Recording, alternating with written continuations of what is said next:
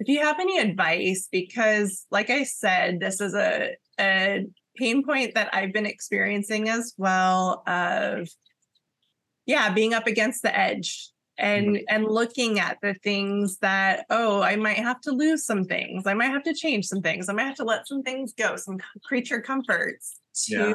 open up some space to really connect with what it is that i came here to do and to walk that path with a lot of joy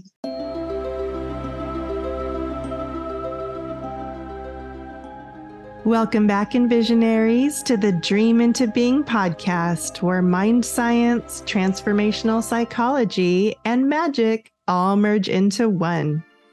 If you're ready to dream again and transcend the inertia of what you've known, then I invite you to join me, your host and envisioneer, Kat Divine, in expanding the boundaries of your own fantasia by remembering that you are the master you've been waiting for. Welcome back, Envisionaries. Today's episode is going to be another hybrid version. I'm actually seeing a little pattern where so many of my guests are very gifted and intuitive in all these different experiments that we cover on the show. So I don't want to waste any opportunities and I want to make sure to collect as much meaningful data as I can for all of you that are watching. So today's episode, we're going to be diving into the manifestation experiment and a little bit of the abundance experiment because my guest has had some really incredible transformations that I'm very excited to talk about today. And not only that, but both of us are incredibly spiritual minded and very in tune with the energetic patterns that seem to be happening in the collective. And we're going to touch base on a really, really big one, something that we're experiencing in our own lives and that I'm definitely witnessing, and so many others. Very likely, if you're watching this episode, this will speak right to you, and you might find yourself in this exact situation as you're watching this episode.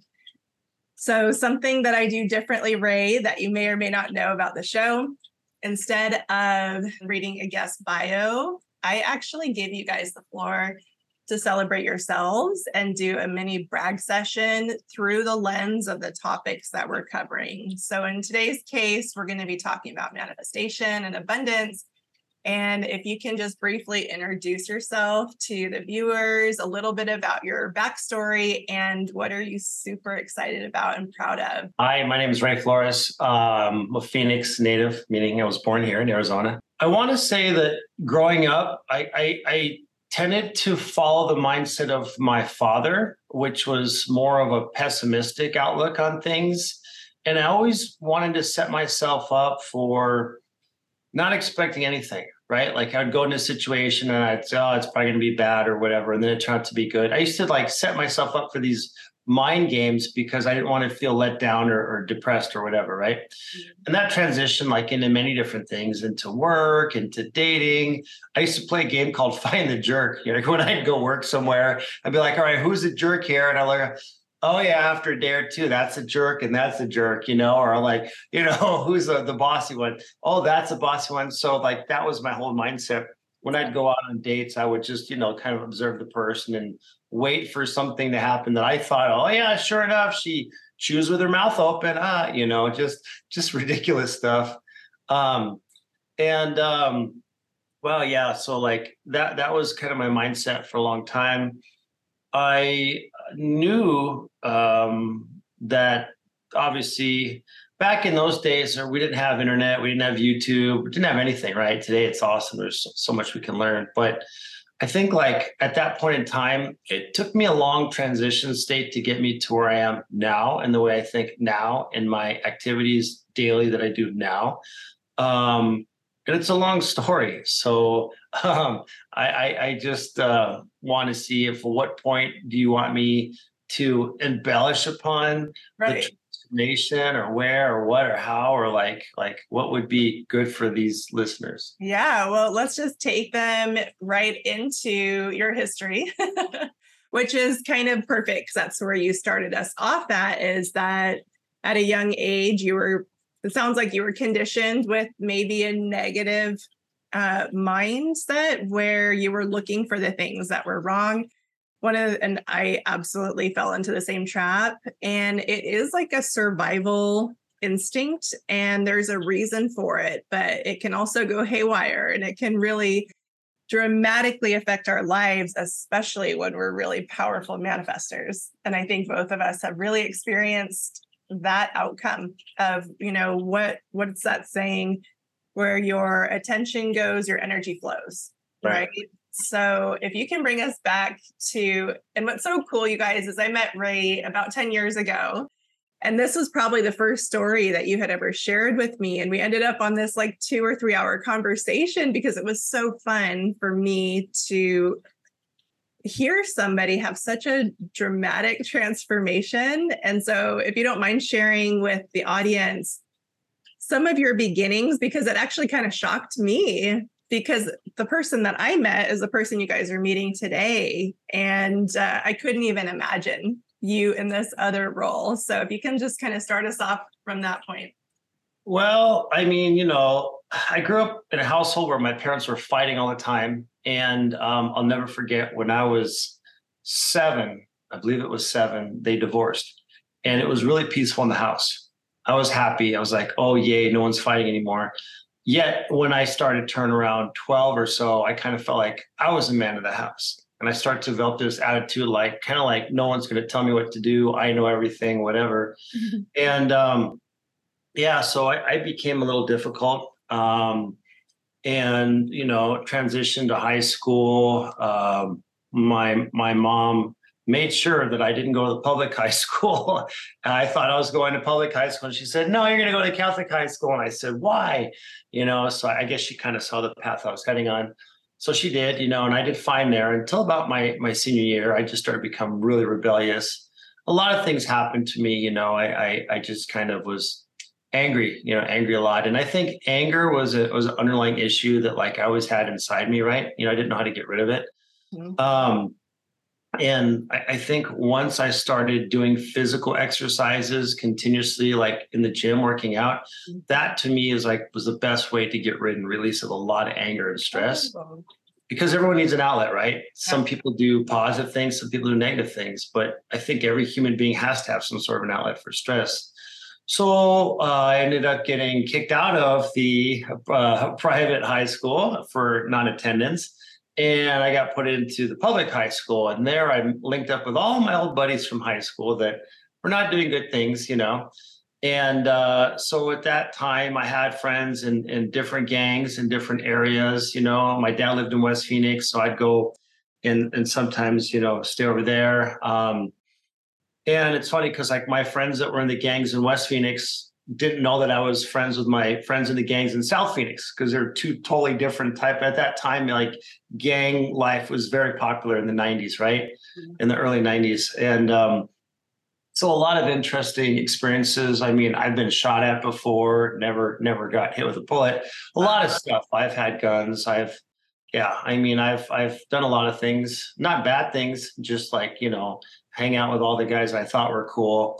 And um, you know, uh, uh, nothing that I, I, regret doing that was, you know, would cause anyone harm.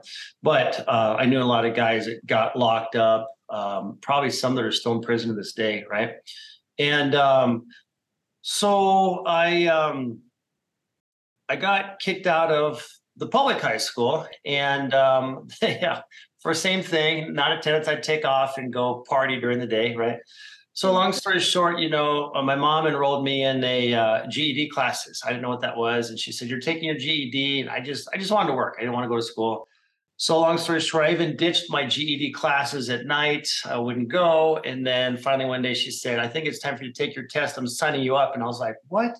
So she did, and I don't know how I passed my GED, but I did. And then my mom immediately said, "You're going to public community college, that's where you're going to go. And she said, if you don't go now, you're never going to go to school. I didn't want to go. I went two weeks later. She passed away. I was barely 19, barely turned 19. And um, I was like, I'm done. I'm done with school. I hate this, you know, whatever. And I just decided to work. It took time for me to see that um, I, I, didn't want to hang out with these guys anymore. So I distanced myself from from all that all that lifestyle. And um, I ended up um, finding myself going back to school, going back to junior college. And uh, it was a hard transition at first from a guy that hated going to school. Right. You know? And so I started doing that. Um, over time, it started leading me to learning more about myself in the aspect that I, I, I met a friend who introduced me to a couple that taught me a very basic form of Korean Tai Chi. And from there, I can say honestly, my life totally transformed. Um, I had no idea what energy work, what meditation was, none of that stuff, you know. And again, at that time, we didn't I think internet was barely beginning, um, but I just didn't know anything about that. So, yeah, I mean, there's a lot more to my story, obviously, but that was kind of like from one spectrum to another spectrum, which led me into more of where I progressed after that.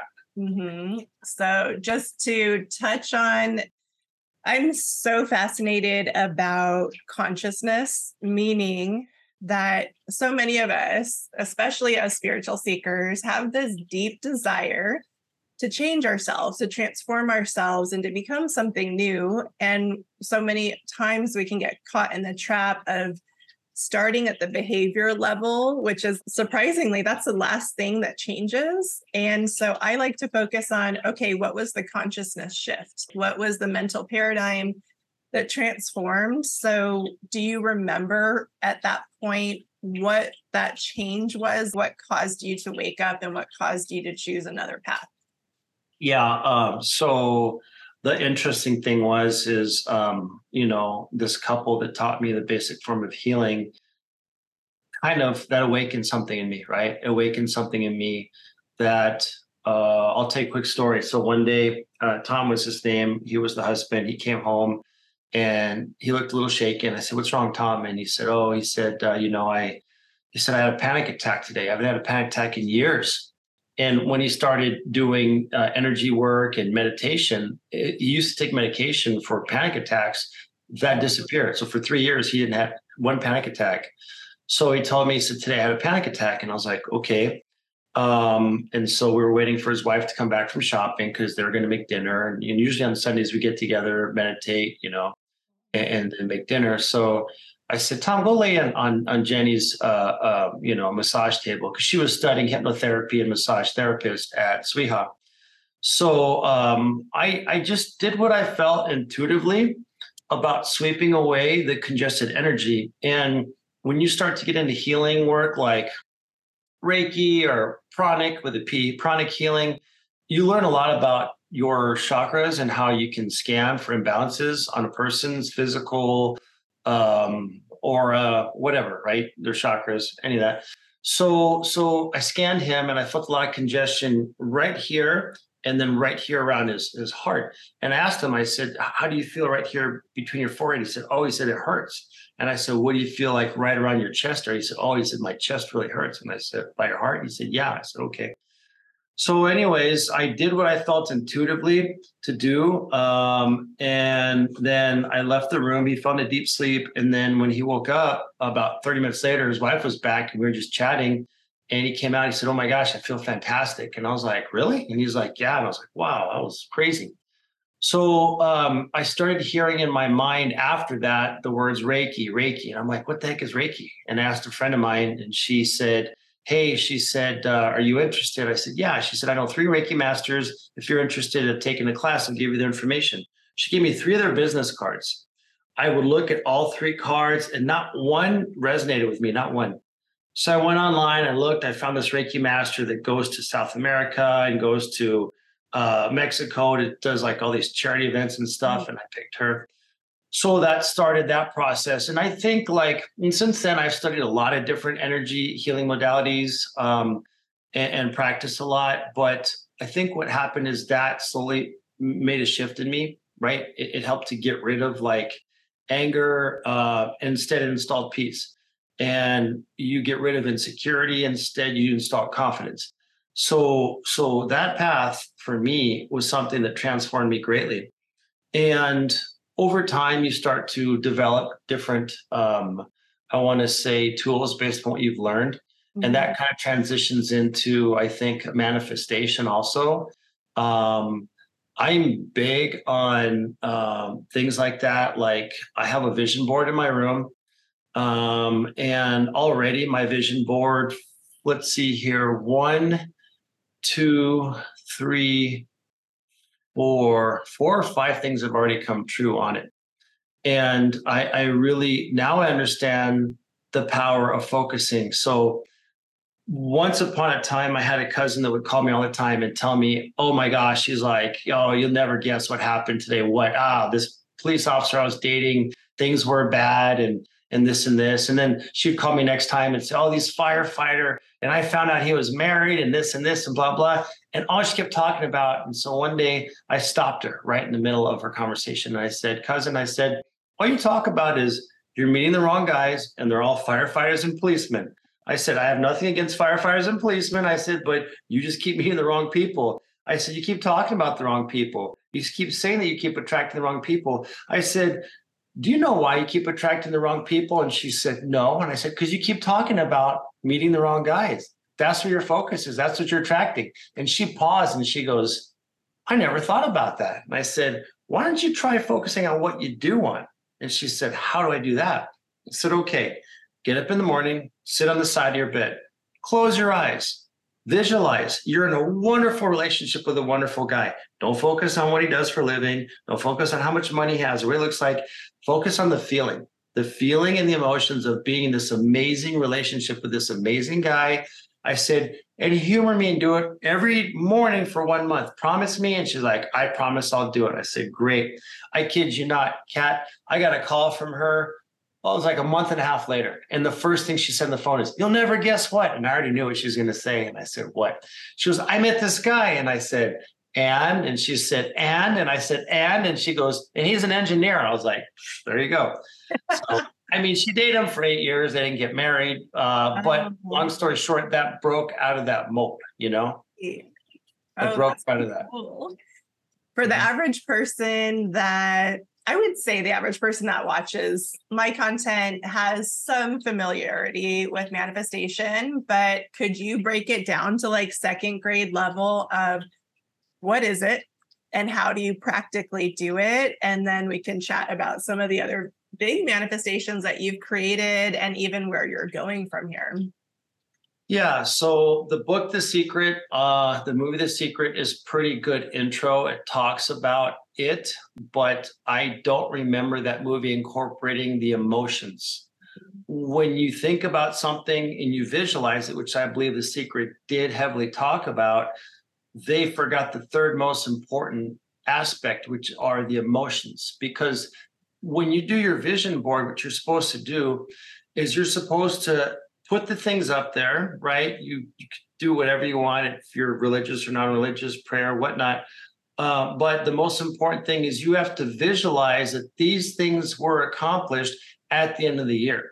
So on my vision board, it says, you know, 2023 goals and I, I, look at it and I say, thank you very much for my 1958 convertible Impala that I got at a low price and blah, blah, blah. That was one of the things that manifested this year, right?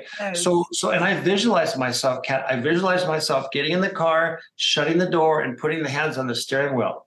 Right. So and not only that, but it was the emotion of how did it feel running my hand along this side of the car? What did it feel? Mm-hmm. So, so I would say it's very three basic things. Someone has to a do what they have to pick something that they want to focus on, right? That they want to manifest. B, you have to incorporate your what um, emotionally thinking about it like how does it feel right? Your feelings. So you're thinking about it you're feeling it. And the third aspect is you're visualizing it. So you got those three going on. But the fourth thing too which is very important which i didn't talk about yet is gratitude right? So gratitude is massive. And, and that's the thing the last thing that on my vision board i have thank you muito obrigado all these words you know um, of thanks because you have to give thanks after you have visualized it. So you visualize it, you you feel it emotionally, you're there, it's the end of the year, you've gotten this thing or whatever that you're trying to do, and then you give thanks. Mm-hmm. So that's I think a lot of things that we forget to give thanks about what we have. I'll even stand outside some sometimes and I'm looking at the sunset. I'm like, wow, it's beautiful sunset. And then I give thanks that I have the eyes to see a beautiful sunset. Wow. Or I'm feeling down on myself and I'm just, oh, my life's not going according to how I want it. I'm not Brad Pitt yet or not George Clooney.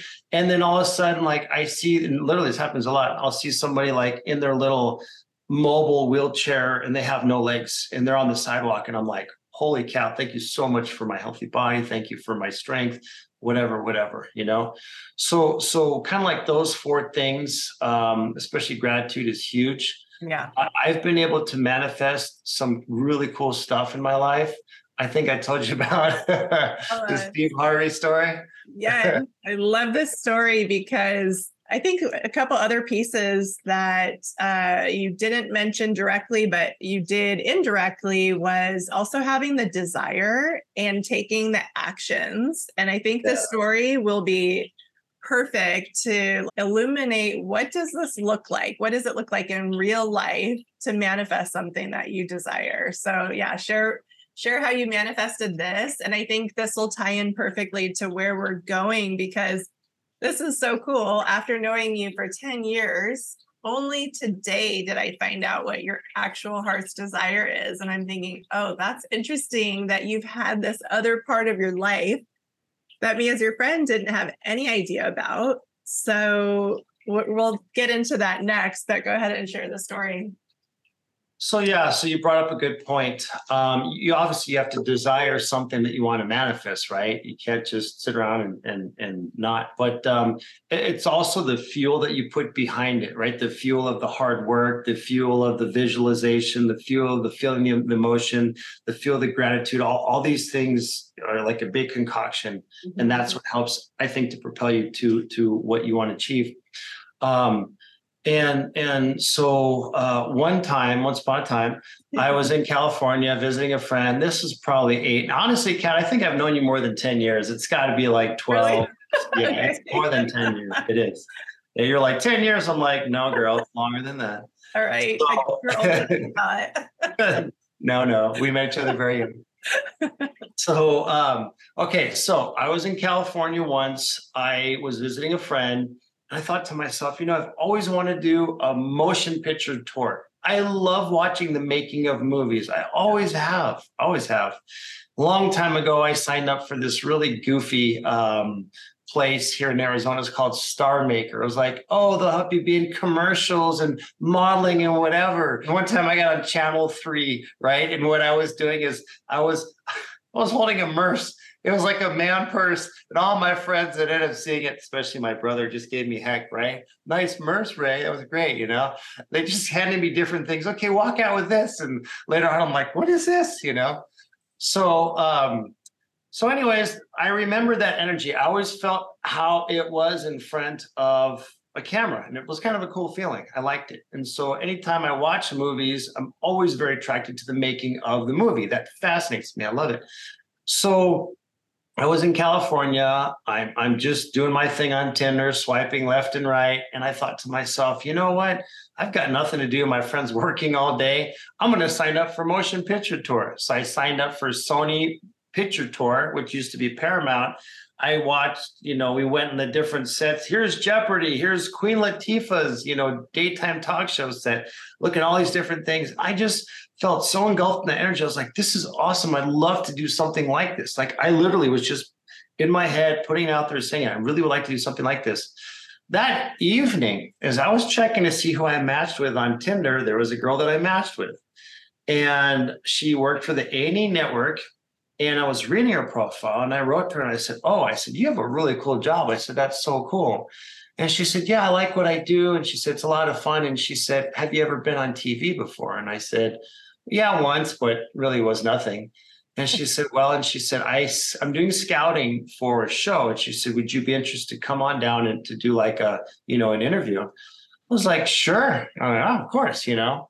So I went down there and everything went fantastic. And she told me, hey, she said, next week we want to have you come down. You're going to be on the Millionaire Matchmaker show.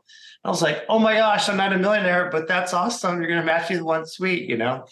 So, so I was on that show. I was on the Millionaire Matchmaker twice, two different episodes.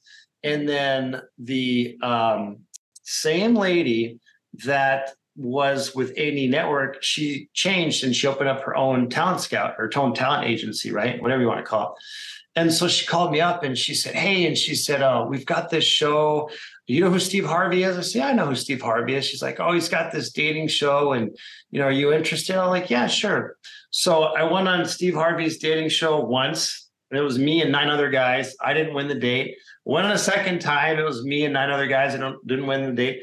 Third time, uh, same thing. And I was like, this sucks, you know? It was fun to be there and to goof around inside of the studio and watch Steve talking to Smokey Robinsons. And I'm just chatting with all the guys here.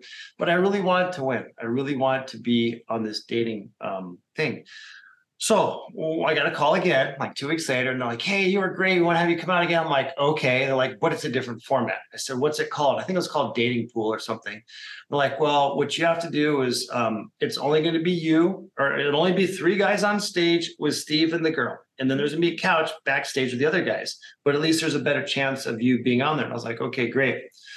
So what I did actually is. Um, and I'm trying to remember because I think I, I, yeah. So what I did is I sat at home, and I had two weeks before I was going to be on this show again. So I sat at home every day. I sat in my room. I'll never forget. I sat on my room. I closed my eyes and I visualized. I visualized myself going up on stage. I visualized that I want to be on the farthest chair away from Steve so I could sit directly across from Steve and the girl. And I visualized myself where I was sitting in the chair, visualized myself winning the date and and you know that was i just kept doing it over and over and over hmm. again visualize how it would feel and everything so the day of i'm there i'm a little nervous right talking to everybody having a good time in the back and finally I said okay we're going to line you guys up get ready and i was like okay so everybody starts putting on their suit jacket and everything and and the lady that was um, one of the staff, she said, Ray, she said, come here. And I said, what? And she goes, you're, you're gonna be the first one out. And I was like, wait, what? You know, and I knew what that meant. Because if they marched us all out and, and they continue to march us out straight, I was going to be one of the first ones there, which means first one on stage, which means I was going to go on stage. And I was like, whoa. So, so they did that. They marched us out. We, we, were snaking around behind the back of the studio. There's the audience. Steve's out there talking away the, the crowd, and my mind is just starting to get blown. So I'm like, oh my gosh, I'm going to be on the stage, and and I, am going to be asked questions, and and there's the audience, and I was like, holy cow, like this is going to happen. So one of Steve's assistants was just looking at me and looking at me. And the funny thing was, is in the back of my head, I was thinking, but I'm not going to be sitting where I wanted to sit. I wanted to sit on the edge, right? Mm-hmm. Not, it's not going to happen. And so his assistant walks up to me and he looks at me and says, come here. I said, what? He goes, come here. And he takes me out of the line. I was like, oh no. I'm not even going to be on the stage now. I was like, shoot. So he takes the two guys in front of me and he moves them up and he said, here, and he put me in the third position. Now I was super blown. I was like, holy cow, this is what I've been visualizing. This is what's going to happen. And then the other staffers said to all the guys behind me, all right, you guys follow me. We're going to have you sit backstage on the couch. And they're like, oh man, you know?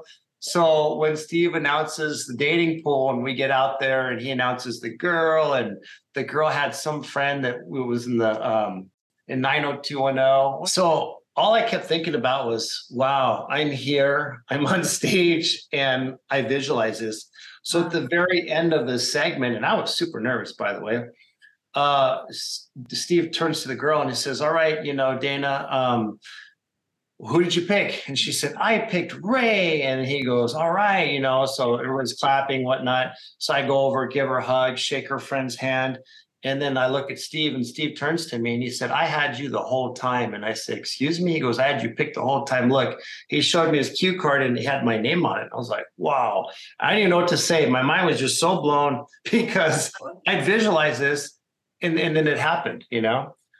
So that was crazy. That was crazy. Um, and it's funny because we remember these things, but then I think sometimes we forget to practice these things, right? And right now, I'm in real estate primarily. I've been doing it for about 18 years. I work part time with financial advising, but I kind of took a lot of time off so I could focus on a on a test I wanted to write a big license. And as a result, I'm like, shoot, I was too focused in real estate. Market right now for me and for a lot of people I know, it's not great. It's very slow, very slow. And I'm like, I need to start visualizing and you know doing that. So I, I do. I have a, a small book, and what I'm going to do this evening after I meditate is I'm going to write on there what I want to manifest. And every day I'm going to write on there what I want to manifest. But obviously, I'm going to give gratitude and thanks. Mm-hmm. And and um, so uh, yeah, just uh, I don't know if if it's an easy format to follow, but but it, it works. Uh, you got to believe in it, even when it doesn't look like it's going to happen. And sometimes your life will change, even though you don't want it to change. And you have to allow yourself to flow down that river of life in your canoe and just trust that you're going to land safely to your final destination, even if you bump around and hit some rocks. Oh, right? We've all had challenges. We've all we've all had situations, and I've had many more. I could talk to you for hours about all challenges I've had. Yeah. But um, in the end, everything always turns out okay. You know, everything does. I know, and it's so fun to witness your journey. We were, you know, talking before we started recording today, and I was just really listening from the perspective of, wow, okay, here you have been this kind of master manifester in your life creating one goalpost for yourself, achieving it, the next one, the next one, the next one. And so before we get into one of the main topics of discussion for tonight, I did want to touch base back to the abundance mindset because, you know, that's part of the hybrid of uh, the show tonight is sharing with the audience maybe a little bit about what was the programming that got installed as a child as maybe poverty consciousness or fear-based consciousness to the point where you actually made a different decision? And then what was the outcome from there? Because i'm really wanting people to understand the power of our mindset and that that's that's step number 1 is the consciousness. Yeah. Yeah. So so when i was younger I observed my mom always stressed. She was always stressed. She was a school teacher. I don't know how she put things together. She made a school teacher's salary, right? She's divorced. It's just her. She's paying for mortgage. She's paying for car insurance and, you know, all these different things by herself. And I, I still don't know how she did it. Uh, she had to borrow money at times from my grandfather. She's always stressed about money, always. And I think in the end, that's what kind of led her to have a heart attack at a younger age and pass um, so when I grew up, I always saw that and I always became very wary of that, right? And kind of fearful of that. I think for me, what I did besides the, you know, changing my life, you know, and changing myself, blah, blah, blah, was take massive action. I think that's the number one thing that someone has to do. You can be positive, you can have a great outlook, you can visualize, you can do all these things, but if you don't take massive action, it's not going to happen. Yeah. Right. So I mean, I've I've put myself through school. I've studied in two countries. I always had this goal when I was younger. I said, when I'm an older grandfather, I'm talking to my grandkids. I want to tell them, oh, I lived in this country and I lived in that country. So when I was younger, I, I, thought about that as a younger kid. I was like, you know what? I want to live in different countries. I want to be able to tell my grandkids all these wonderful stories of things that happened to me in these different countries. And I ended up studying, living in Mexico. I ended up studying, living in Brazil. Um, you know, did some other little brief studies, but it was just, you know, for the most part, I had to put in the action. I had to do the homework. I had to, I had, and I hated school. This is coming from a guy that got kicked out of school twice, right? Barely got his GED, never wanted to go back to school. I enrolled back in junior college and I was working night graveyard. It was the worst. I get off work at seven in the morning and I'd have like three classes. I was dead by my third class, yeah. right? I signed up for four classes at community college, dropped three, kept did one. The next semester, signed up for four, dropped two, kept two. I had to build myself up again. Oh yeah.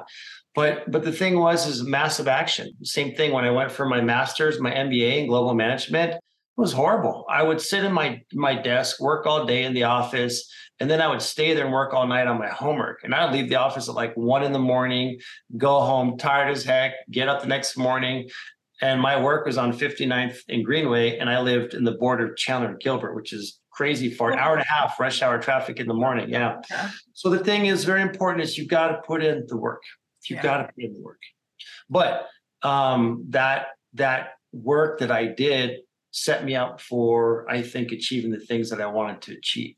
Right? Yeah. and even if your life seems like things are changing, maybe your health is changing, maybe your financial situation is changing, I think it's an opportunity for you to look at things and think, what do I should I change or what do I need to change right now? Right. Yeah. So if anybody's listening to this and they're finding themselves kind of feeling the sting of having maybe poverty consciousness experiences and they just they don't know what to do. They're hearing you. They're like, I get you, Ray. Okay, take massive action. But what comes before that? So what was I guess what was the consciousness shift where you made a decision? What was driving that decision? And Right. what did that look like in practical terms? I think first you have to identify what you want Mm-hmm. and what is your goal and you have to not lose track of that um, now i understand that you're supposed to focus on the outcome as if you already have achieved it. And the reason why is because that will pull you back to why you're doing that goal. As an example when i work with clients in real estate right? And sometimes they get off track or they get discouraged because they're not finding the right house. And then i have to bring them back hey remember when you sat down you told me you want to have a house with a nice backyard so you can entertain your family and then you, your dogs could play and blah blah blah. So you bring them back to the back to the future right? So so then they can focus on why did they want to move in a house in the first place and the same thing right? If if you're down and your health is bad and, and your finances are bad or all these things are bad Mhm. focus on yourself being healthy financially abundant all these things. But why are you doing that right? What is motivating you to even want to achieve those things or want to be healthy right? You want to be healthy so you can do what? Enjoy your body meaning going out and running jogging uh, swimming or what do you want to do right? Do you want to be of service? Do you want to go to hospitals and read books to the elderly? I mean like so so i think that you know we say things but a lot of times we say things and then we don't follow with massive action right? Like for me there's many days i do not want to go to the gym at all but i go. And i i tell myself a crummy workout is better than no workout and i'll go and i don't want to be there and i'll work out ah whatever. When i leave the gym i feel good. I got the endorphins going i feel great. And and i, I do this visualization. I don't have one here with me but i visualize i have a piggy bank and I dropped a penny in and I say, one more penny in my piggy bank, right? So that's what I visualize. I visualize I drop a penny in my piggy bank. I walk out of the gym. I'm like, all right, did it. You know, I did it for gains, right? So I more muscle, whatever.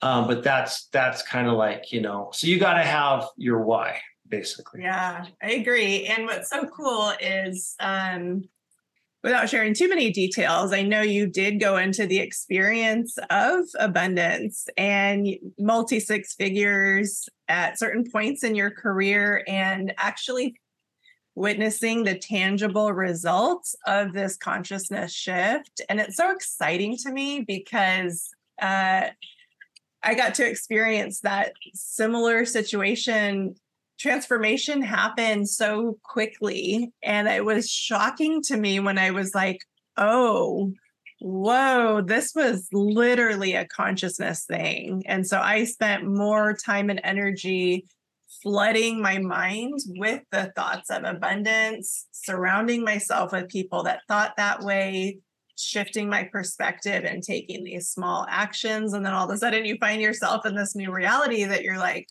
oh this is real. Like you can actually do this starting up here.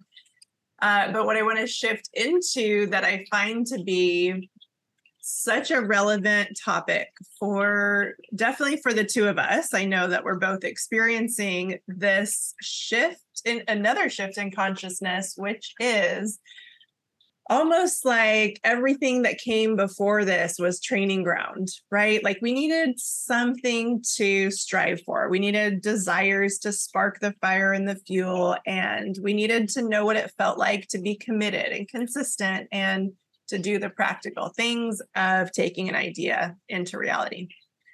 So some it's a new pain point that I've been feeling that I know you you're feeling and a lot of people I think are going through this right now of man, okay, now I know what abundance feels like. Now I know how to manifest. But I'm not satisfied. with my life because there's some other programming that has been overriding probably us coming into alignment with what our actual dreams are, what our actual mission is. And maybe you can speak to that because I'm still trying to figure this out myself. It's kind of like, what is that thing that is bringing us to a place where we are using our energy, we're using our time and our skills on building realities that we don't even really want, but we think it's the right thing to do. We think we should value it. We think it's going to bring us security and safety, which is an illusion. And then we can live our whole life and never get to the point where we're free to pursue the things that we love. So I'm just curious. It was something that came up in our conversation earlier today. And I was like, okay, we have to talk about this because I think it's a it's a widespread experience that's happening. And I don't have the answer quite yet, other than it's time to talk about this. so I'm curious what your experience is. Like I said, here we've been friends over a decade. I've never known what your true passion was until today. And that's mind blowing because I can see that you belong in front of the camera on stage. I see that you were made for it. And the fact that you're not living that life right now, I'm like, oh no, we're going to change the story somehow together to like just give ourselves permission to actually chase our dreams. And even if it's not perfect, even if it's a little messy, that's okay. But I was wanting you to just kind of share what your experience is because here you are again this brilliant manifester who's touched significant abundance and you've nailed every goal you've ever set in front of yourself. And kind of like, I guess the question is, what is it going to take for you to actually go for the actual gold at the end of the rainbow? Yeah. Um, so I shared with you earlier that, like, as I've been fascinated and watching, you know, the making of movies, I I also uh, took different levels of uh, classes in Phoenix downtown, uh, Torch Theater, right, improvisational theater. Loved it. Loved you know performing. Amazing. Um, and I've always wanted to continue that. The Torch closed down after COVID, and uh, I did visit uh, the Bridge Theater, which is another improv theater in Tempe, and I went to one of their live jams where you can jump in and, and do improv. Oh, I was very rusty, but it was awesome to be there, the energy. So I've always had this feeling like, and I've just kind of always known that that's what I want to be more part of. Mm-hmm. And, you know, one sh- thing I didn't share with you, Kat, is I received many, many calls afterwards from this casting company for different things that they were doing. A lot of it was all revolved around dating, dating shows. Um, but at the time I was dating people and I would run the idea past them and they're like, absolutely not. And I'm like, well, you don't understand. It's not real, you know, whatever, whatever. right. they, they weren't having it. So um, I've always envisioned myself going out and, and, and I've always envisioned myself because I have friends of mine that, that do, uh, um, what is it called? Where you're like a background actor. I forget what it's called. Um, like an extra. There you're extra, yeah. Mm-hmm. So so um, and there's still extras, some of them uh, right now in California. So I've always wanted to to start off, and they've told me you sign up with this talent agency. They even told me the talent agencies sign up with this one, sign up with that one, do this, do that. Yeah, yeah, yeah, and then I don't do it, right? Uh, and then I'm thinking, oh, I've, I've got to build up my financial wealth here first. So if I get called out, I can go out and and then do it, and then whatever, whatever, you know. Um, I think that's one of the fears that I didn't even want to live abroad. My whole goal was I was going to live abroad. I was going to get my MBA, go move abroad. And I planned all that out. And then the economy of Brazil crashed and I didn't go. And I said, well, I'm going to be in Arizona so I can be close to California so I can start to work on these things that I want to. And then I just kind of froze after that. You know, yeah. I just kind of froze in my head. I, I get this thought like I got to start doing this again, but I keep telling myself, well, I'm not going to do these classes again until this. And I think a lot of times mm-hmm. we set up this, I'm not going to do this until this happens. and and as a result it keeps turning into analysis by paralysis then it never happens mm-hmm. so the funny thing is is yesterday i was i was on my computer and i was looking and i started to look to see when are they having classes again for improvisational theater acting at um, um, the the the bridge you know theater in tempe and i said i'm just going to sign up and just start because if i don't it's i'm not going to get towards my path right and, and one of the speeches that Denzel Washington gave that I heard was super powerful when he was talking to university. And he said a lot of things, but one of the main things he said is if you have if you have this burning desire for something, right? Something good to do, it's because you know that was put there inside you to accomplish, right? Mm-hmm. And and if you're not going after it, then I think you're always going to live a life of not being very fulfilled you may feel okay at times, but I think as a result, there's a lot of people that don't feel fulfilled with life, so they fill it full of distractions. I'm gonna use my dad as an example. Uh, my dad, since I was young, would always come home after teaching, turn on the TV, and spend the whole evening there. The weekends, he would spend the whole weekends just watching all these different sports. And for me, I thought it was bizarre. For other people, I guess it might be okay. But I was like, well, he could be out doing this or doing that or fixing this or whatever. Why is he just watching TV? so that was something that I never wanted to do. Wow. I, even to this day, I, I, may watch a little UFC once in a blue moon at my buddies if we're having a barbecue, but I never am watching sports on TV. I just don't have the time. I'm so focused on so many different things I'm trying to accomplish, you know? If I could clone myself into five different rays, maybe I could start to be closer to to do what I want to do or you know be what I want to be. But I'm just starting with one thing, Kat. Yeah. I'm enrolling myself again, and, and right now for me in the real estate market, it's not great. You know, I talk to loan officers and appraisers and other realtors, and all these people are telling me title agency escrow officers are like, "Oh gosh, I got to get another job," and I'm like yikes, you know, but I have my MBA to fall back on if I want to. Mm-hmm. I've got other things back at the financial office, you know, that I'm working on. So, so whenever things look difficult and challenging, I can't see ahead of me. But what I can do is I can visualize what I want to have or want to achieve. And like you said, it may not be exactly what you thought it was going to be, but it'll definitely be different and better than where you were in the past, right? Yeah, exactly. And it's almost like I know as humans, we don't like the liminal space, which is the space between the trapeze, like where we are and where we're going, because it's often very uncomfortable to not know how these things are going to come to us. So I really like what you just said about because most of our conversation has covered a lot of activity, right? And, I'm wired the same way, very masculine focused of like, let's go, let's get things done. And I I'm feeling this intuitive shift internally. I don't know if you are as well, but moving into the feeling states instead of the thinking states and seeing what we can magnetize to us. And maybe it's not as hard as we think to transform our lives and oftentimes, I think it is just adding that one pebble to the pond, that new different thing that actually is in resonance. It is a vibrational match to the bigger life experience that you're calling in. Because, Ray, you don't know who you're going to meet at those events. You don't know what kind of fire is going to get lit inside of you. You don't know how fast your life can transform when you're in the place that you belong yeah, in the flow. When you're in the flow, when you're in the flow, things just happen so fast, you know? Uh-huh.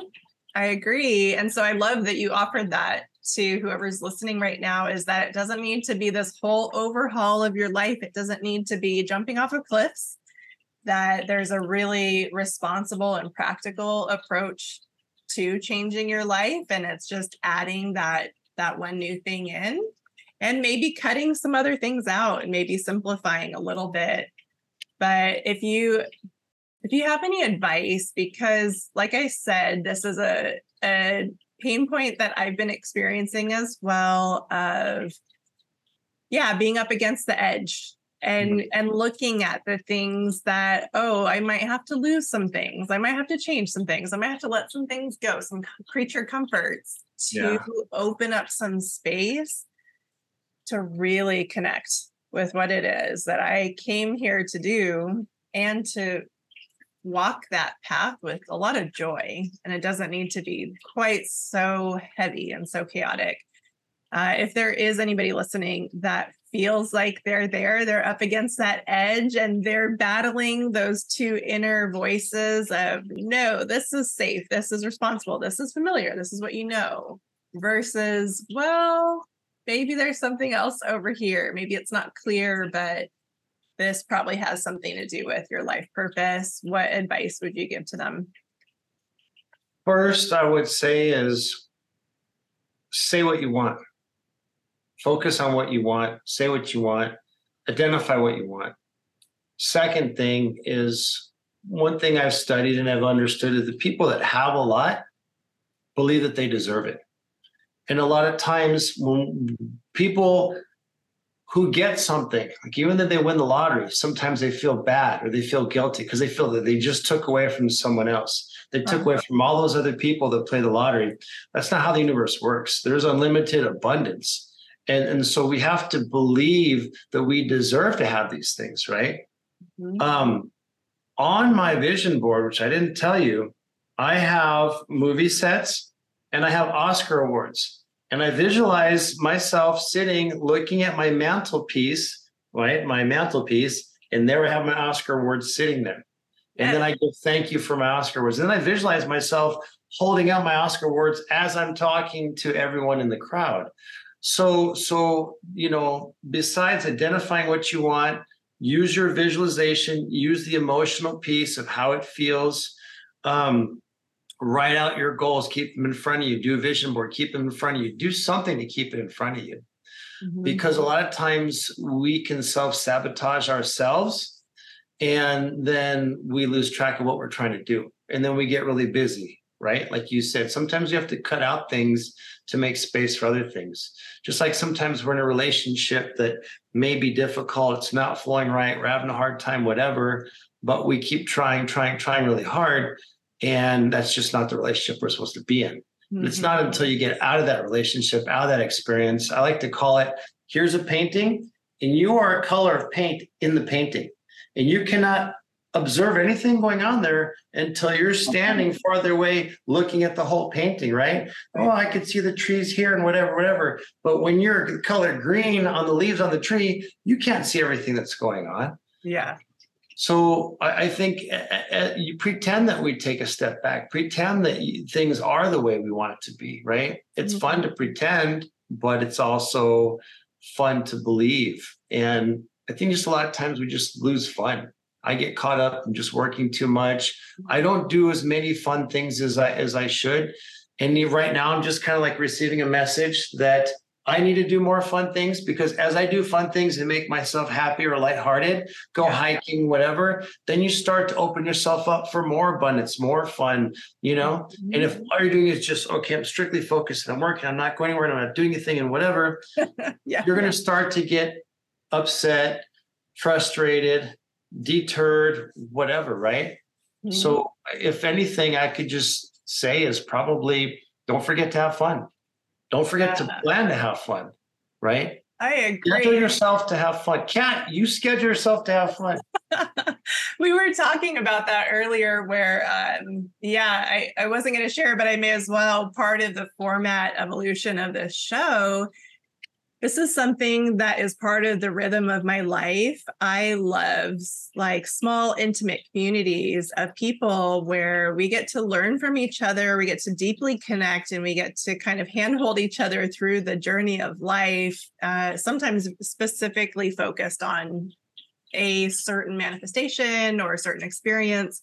And so it just kind of dawned on me. I'm like, wow, I'm doing that anyways because I love it. Like it gives me so much joy and so much life. And I thought, oh, I bet if I brought this to the audience, they would love it too. And it just clicked. I'm like, oh, that could be fun. Like I didn't even think about anything else other than that would bring so much joy and lightness and play into this creative process because I love it uh, just as a part of my life.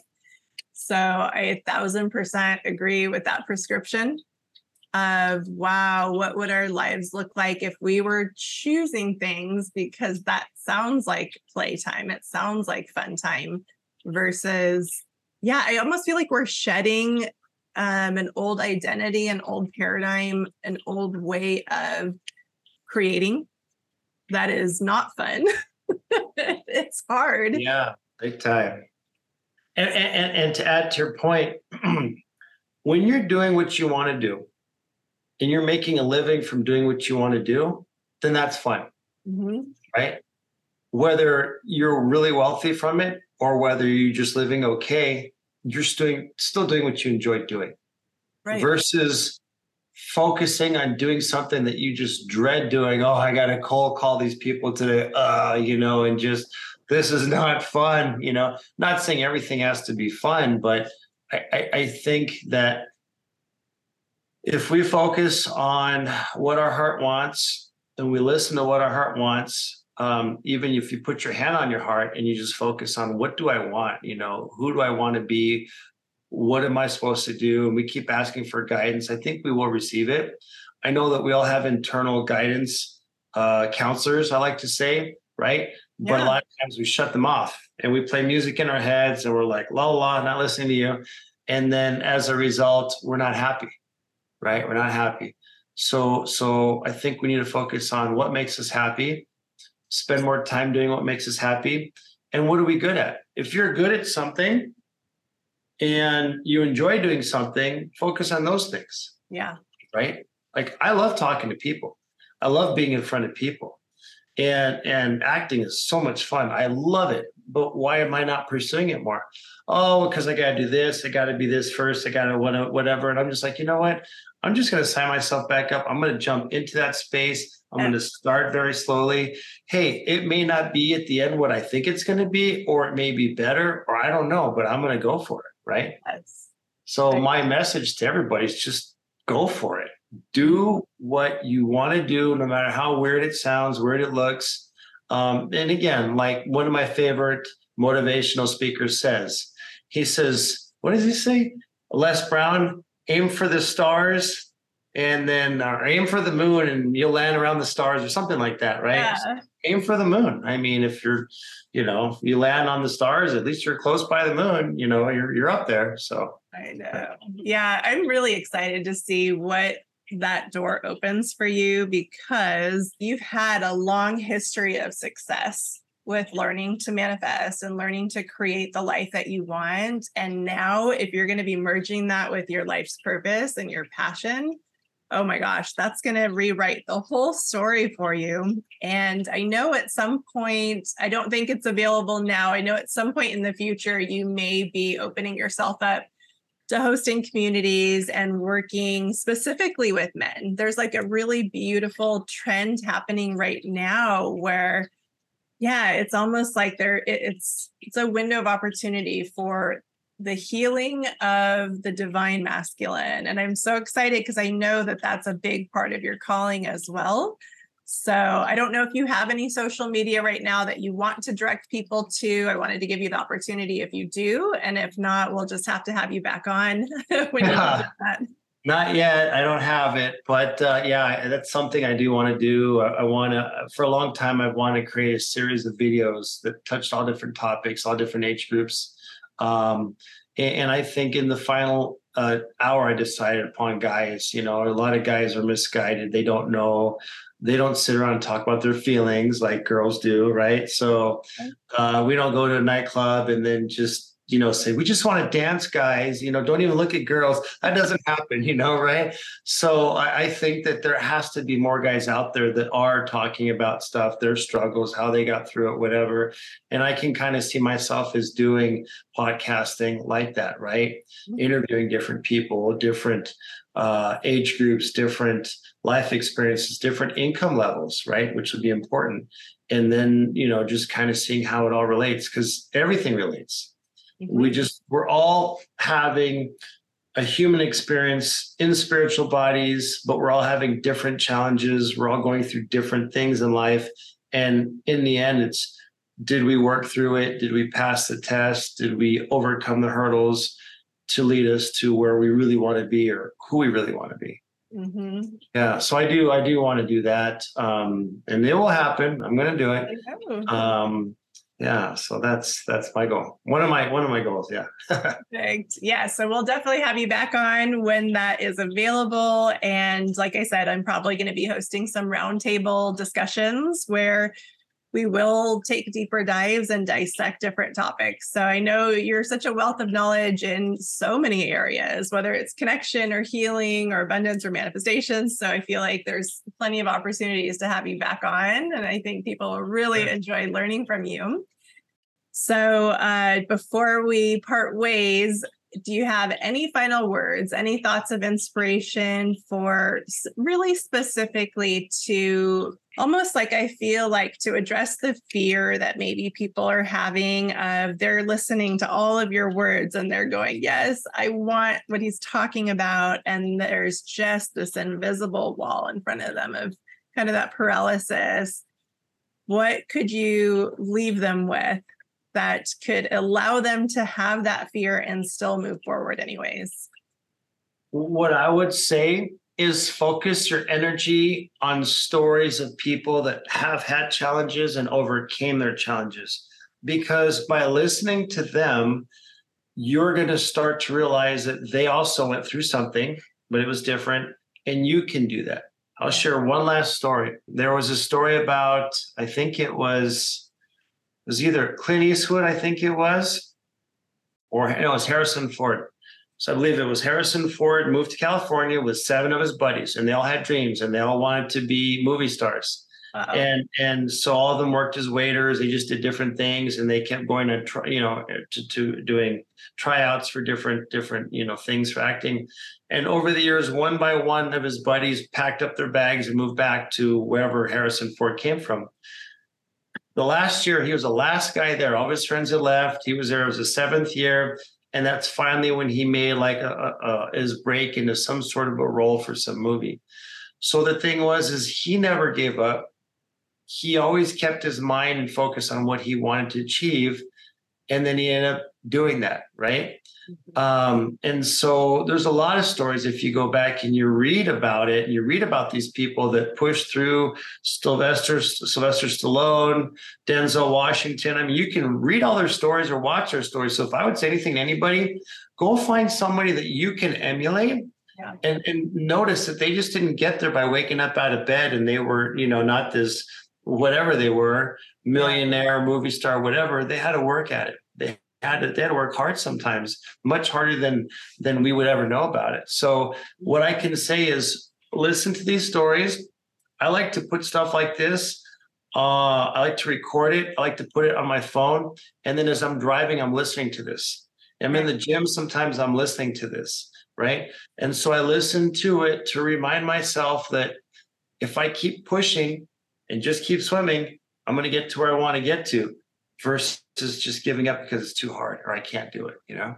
Exactly. I think that's so brilliant. And that is probably the foundation of everything that I do. As soon as I understood the power of community, number one, and having that support, but not just the support, but connecting with other people that were doing the things that I wanted to do, it created like an identity shift to where yeah. I related and I'm like, oh, they can do that, I can do that. And yeah. it changed my life. I couldn't believe it. I mean, that that actually changed my life more than spending $30,000 in self-help groups and going to one week seminars. Interestingly enough, I mean, those were yeah. helpful. Those were helpful, but it was definitely that ongoing consistency of of right. learning. It's like our mirror neurons, right? Yeah. We model after others. You said, Kat one thing. You said consistency. So I'm going to tell you one more secret of mine, right? Okay. No more secrets today. That's it. It's all I Okay. But generally, I get up every morning. I I do my meditations. I do my meditations. Then I do my energy work. I do my gratitude, and then I do my vision board. Or actually, vision board, then my gratitude.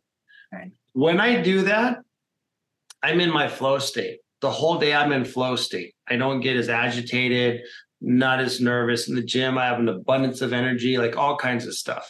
And so I notice the days that I don't do it, I don't flow the same. if I skip two days or three days because I'm out traveling in a different state and I don't, I just don't feel the same. I don't feel the same. So, so if you really want to be at your peak best, right in the morning before you check your phone, before you you you go on your social media or whatever, do it for you. Do your meditations for you.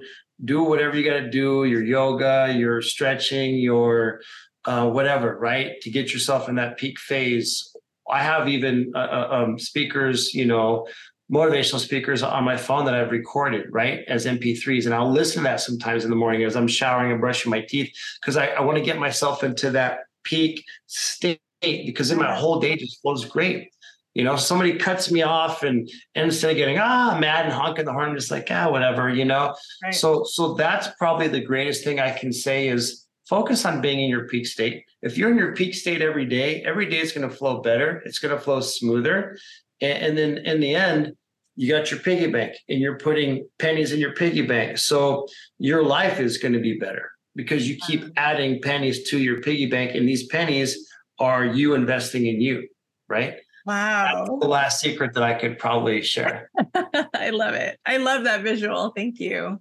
Yeah. All right. Yeah, I think I learned so much from you today. And I have, I mean, I always learn from you. You're always such a wealth of knowledge and inspiration. I'm so grateful for our friendship. And I like, I can't even wait to see what is about to transpire in your life now that you've made such a big shift in that one action of signing yourself up for these classes. Yeah, yeah. So, first step, first step forward. Yeah, yeah that's what you so gotta do.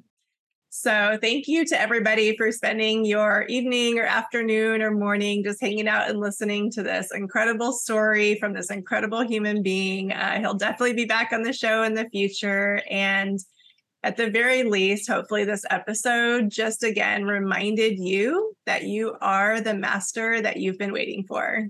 I'll see you guys in the next episode. Mm, bye. Bye.